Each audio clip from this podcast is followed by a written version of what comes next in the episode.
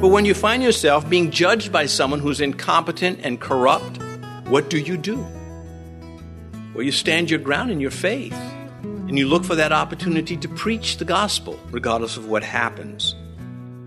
Sometimes they kill us for this, calling him a ringleader of the sect of Nazarenes. Judaism wanted nothing to do, wanted no association with Christianity. I think a lot of Christians don't understand that. We're not Old Testament Jews, we are New Testament believers.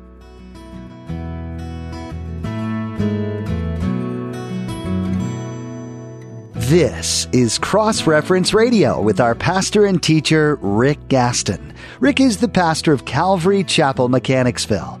Pastor Rick is currently teaching through the book of Acts. Please stay with us after today's message to hear more information about Cross Reference Radio, specifically how you can get a free copy of this teaching. But for now, let's join Pastor Rick in the book of Acts, chapter 24, as he begins his message Facing Prosecutors If you have your Bibles, Acts chapter 24, facing prosecutors. Hopefully, we're learning from the scripture a lot of things about ourselves and as well as the Lord and what to do with that information, to love what Jesus loves, how to train your children to love what Jesus loves. I know we, we who love the Lord, we try. We try to teach them and we try to learn ourselves to learn to stand for Jesus more than my own feelings. Not easy to do. Our own feelings are usually carnal, if not held in check by the spiritual man. It's good to know these things. It enhances our performance. And we're going to see this. Apostle Paul stand before his prosecutors. He doesn't give an inch. He cares very much, but he's not going to cave. He's not going to appease them. He's not going to meet them halfway. He's going to stand by his faith. He's going to do it, it seems to me, without an attitude. Although there is that defiant attitude against all that is against Christ, but he meets them, some of them, where they are. The other ones, they've, they've so alienated from God, there's nothing more he can do for them. And so, if you have your Bibles, Acts chapter 24, we will read verses 13 through 16. Beginning in verse 13. Nor can they prove the things of which they now accuse me, but this I confess to you, that according to the way which they call a sect, so I worship the God of my fathers, believing all things which are written in the law and in the prophets I have hope in God, which they themselves also accept, that there will be a resurrection of the dead, both of the just and the unjust. This being so, I myself always strive to have a conscience without offense toward God and men. So he lays it out. They're charging him with all sorts of false things. And he's going to preach the gospel whether he's on his deathbed, wherever this man is. His purpose in life, and he knows it, is to preach Christ at any opportunity he gets. And we're watching him do this, and he's not the only one. All the apostles were doing this. When Peter gets to the house of the Gentile Cornelius, he preaches the gospel. He has that opportunity. He lets it fly, and there was great conversions there. This chapter 24 covers about a two year period. Though we'll be focused on one, one session, one day. And we learn to stand our ground against prosecutors, those who are trying to charge us with some sort of crime or some sort of wrong. We learn to preach to those who are listening, regardless of what they're going to do with what we say, so long as what we say matches the Lord, both in its context and its delivery. Within 10 years of these events in this chapter, God will be done with Judaic Jerusalem. Corrupted Judaism did not see it coming. The temple will be flattened by this time Rome's brand of Gentiles. They will demolish the temple. They will destroy the city. They will fulfill the Lord's prophecy that we read about in Matthew 24, for example, concerning the fate of the temple. But that's a few years off from now. They, no one knows it. The Lord knows it. Verse 1 Now, after five days, Ananias, the high priest, came down with the elders and a certain orator named Tertullus. These gave evidence to the governor against Paul. Yeah, imaginary hearsay evidence is what it really was. We can imagine Ananias, this high priest, who last session in court with Paul had him struck in the face. They, they hit Paul. You can imagine his distaste that he had to make a 70 mile or so journey and he's, he's an older man, uh, to come to stand before a Gentile governor. And yet his hatred for Paul motivated him, made it easier. Hatred has that energy, and love is supposed to overcome hatred.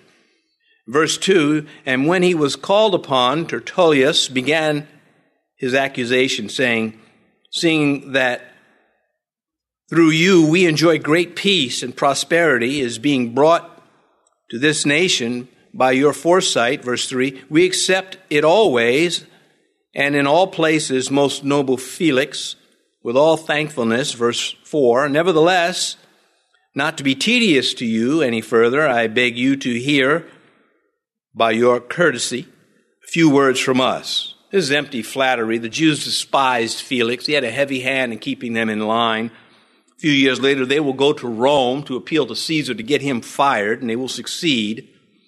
And this Tertullus, he's a smooth operator. He, he knows how to work the court, and he thinks he's put, getting away with it right here.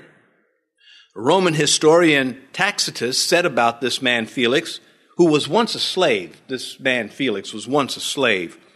But his brother got in good with the Caesar, Nero, and uh, that was his, his hook. Uh, that's the one who got him this job and kept him from being um, executed when he got fired from this job. But uh, Tacitus writes, through all cruelty and licentiousness, he exercised the authority of a king with the spirit of a slave. Well, that's telling us who Paul's going to be standing in front of. This is not a noble judge with a high, you know, standard of, of morality or justice. He's a criminal and he has a lot of authority. And Paul knows this going into it, and Paul's made up his mind, well, he's going to do what he's going to do, and I'm going to do what I'm going to do. And uh, that's hopefully what we learn uh, in this, the midst of this court trial that Paul is facing. Verse 5, Tertullus continues, For we have found this man a plague, a creator of dissension among all the Jews throughout the world, and a ringleader of the sect of the Nazarenes, verse 6. He even tried to profane the temple, and we seized him and wanted to judge him according to our law. The pronouns suggest that he, just Tertullus, who's prosecuting Paul, that he is himself a Jew. Uh, they've hired him because he's familiar with the Gentile courts. And many a devil, devilish soul or devil controlled soul has hurled lies, and ha- which are or half truths, which are lies, against God's people through the ages. In Revelation 12, verse 10, we read, Then I heard a loud voice saying in heaven, Now salvation and strength and the kingdom of our God and the power of his Christ have come. For the accuser of our brethren who accused them before God day and night has been cast down. Well, from that, that scripture verse about future events, we get something about very present events, right now, current events. That Satan is an accuser. He is a prosecutor. He's constantly charging us with wrong.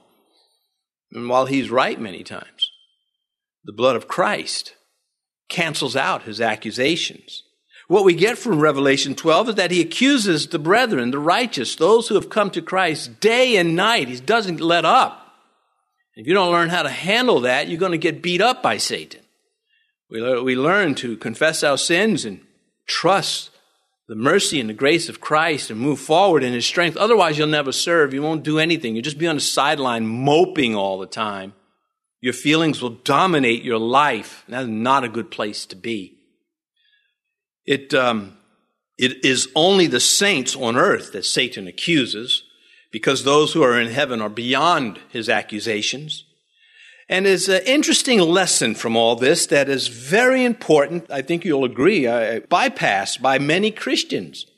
You know, someone tell you something bad about another Christian, or maybe a pastor or a church, and it's hearsay, and it's so often believed, gobbled up. And uh, the Bible warns against this. We hate to be victims of it, then why do we contribute to it? Proverbs 18, 17. The first one to plead his cause seems right until his neighbor comes and examines him. And so there the scripture warns us. Don't just believe an accusation. Later, Paul has to write to the pastors. He says, don't receive an accusation against an elder on the strength of one witness. You shouldn't do that with anybody. Paul is being charged, but there are no witnesses here.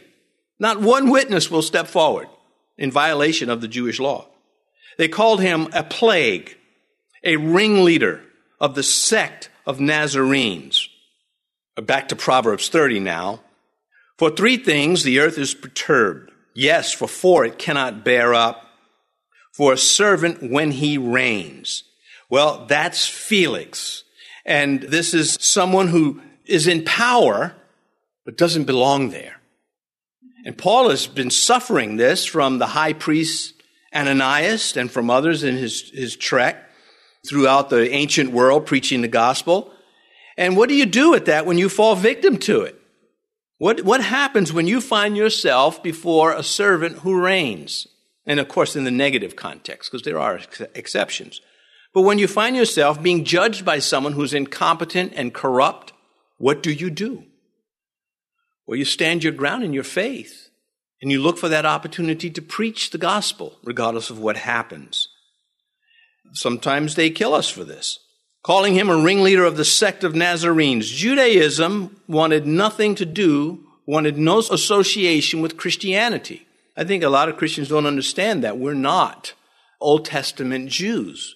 We are New Testament believers. And uh, this would be the truth for the, for the ethnic Jews also. When they come to Christ, there is no longer Jew nor Gentile slave nor free, barbarian, Scythian, we're all one in Christ. And that's our identity. This, this is who we are. The only charge that they could substantiate against Paul was that he was a ringleader amongst those who followed Jesus of Nazareth. But they, they won't call them, well, Christians wasn't as widespread that title, but they would not refer to them of the way. They certainly wouldn't refer to them as Christians because that's the the Gentile for Messiah, and they did not see Christ as the Messiah. And so they, they chose to refer to those who followed Jesus as Nazarenes. And it was uh, meant to insult them. Nazareth was held in contempt, as Nathanael asked Philip, Can anything good come out of Nazareth? And his simple response was, Come see. Come see for yourself. And he met the, he met the Christ. So, this uh, Paul being charged with being a ringleader of a sect that has spread a plague throughout the world. Of course, Felix is listening to this. He doesn't like the Jews. The Jews don't like him, but he has this position of authority. Uh, he's not an honest man. The riots that were caused were not caused by Paul, but by those who are, are charging him with wrong. The Christians led no revolt. True Christians caused no riots. But in this time in history, it was, of course, the zealots of Judaism. Verse 7 and the, but the commander, Lysias, came by with great violence, took him out of our hands. Verse 8, commanding his accusers to come to you. By examining him, him yourself, you may ascertain all these things of which we accuse him. Verse 9. And the Jews also assented, maintaining that these things were so. Well, he conveniently leaves out the part about Lysias having to rescue Paul from a vigilante mob against their own Jewish law, against their own Bible. And uh, he leaves that out, of course. But here is again Proverbs 18, 17. The one to plead his case seems right until the other one comes along and defends himself, which Paul will get a chance in a moment. So they vocalize their agreement, insisting that everything, that Paul is the boogeyman. Now, verse 10, then Paul, after the governor had nodded to him to speak, answered, Inasmuch as I know that you have been for many years a judge of this nation, I do more cheerfully answer for myself. Well, Felix had been governor for about six years in, in, in that region by now. Verse 11, because you may ascertain that it is no more than 12 days since I went up to Jerusalem to worship, verse 12, and they neither found me in the temple disputing with anyone nor inciting the crowd, either in the synagogue or the city. So he gives the courtesy without flattery, as uh, in contrast to Tertullus, who flattered, you know, Felix. Oh, excellent Felix, we've been blessed by you, and it's all just empty. But Paul was not guilty of any religious, political, or cultural crimes, uh, social crimes there in Jerusalem from Rome's perspective. Verse 13, Paul continues, nor can they prove the things of which they now accuse me. So he's been charged with all these bad things. He says they don't, they don't have anything. He there's nothing to defend. Uh, there's not a shred of evidence against me. This did not stop Felix' attempts to exploit Paul Later at the end, we'll read that he, he wanted a bribe from Paul. Corrupted judges ignore innocence, and corrupted religious folks ignore the scriptures. They love their religion without what God says. Or they'll just take portions of what God says, as Satan did when he quoted the audacity to quote scripture to the Son of God. Has indeed God said, and uh, you know, the same in, with Eve did the same thing. The audacity to quote Scripture. What is Scripture? Scripture is what God says and what He has preserved for us to learn from. We call it the Bible. Where are the four men whom Paul had paid vows for? Surely they could come and say, hey, Paul did the right thing. He followed our law. He did nothing wrong. But we never read about them coming to tell the truth as witnesses on Paul's behalf.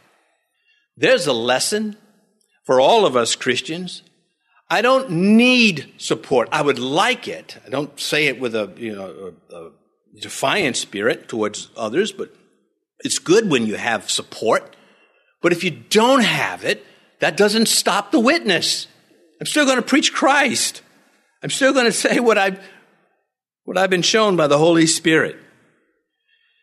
Verse 14 now, but this I confess to you, that according to the way which they call a sect, so I worship the God of my fathers, believing all things which are written in the law and in the prophets. So Paul says, I believe every word of my Bible.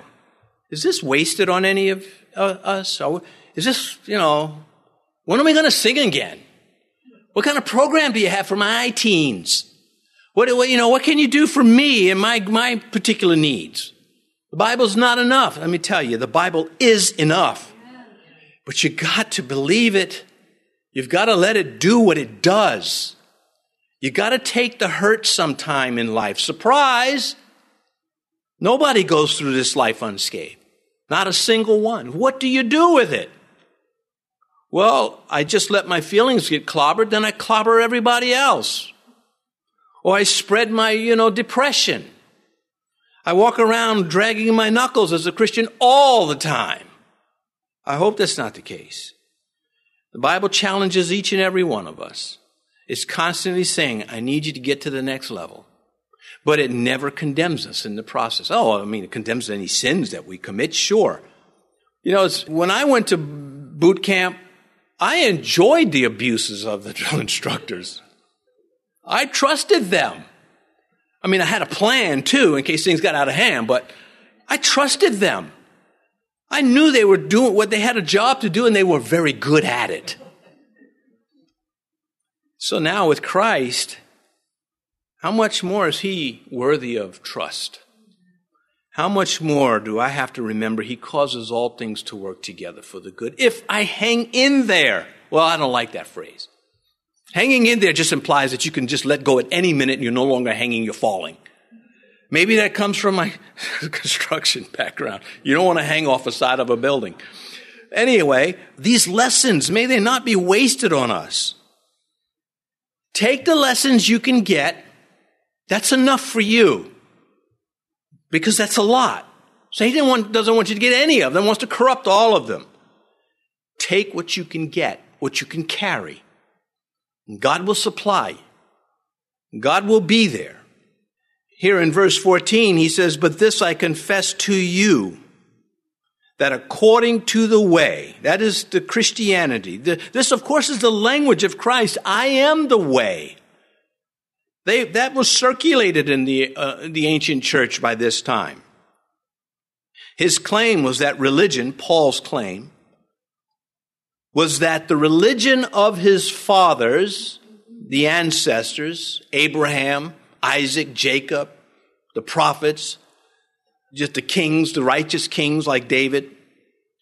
He is saying that their religion, he carried it to its ultimate conclusion. In other words, he connected the dots between what the prophets said and what Jesus did. He didn't miss it. It wasn't wasted. Or initially he did, but now he's got it. Connecting the prophecies of Messiah to the life and the deeds of Jesus, which then says, challenges me and says, Are you connecting lessons from the scripture to your own life? We have another way of saying that. Are you practicing what you preach? Well, someone's going to challenge that. And his name is Satan, Lucifer, the devil, and his minions. They're not going to sit by and say, Look at that, you enjoyed that Bible study, didn't you? Well, let's just leave him alone. It goes the other way. Christ says, You're ready for him. I've made you ready for him. You're fit for this. Regardless of how you feel, you're fit for it. He says, So I worship the God of my fathers. He claimed that Christianity was the fulfillment of Hebrew prophecy.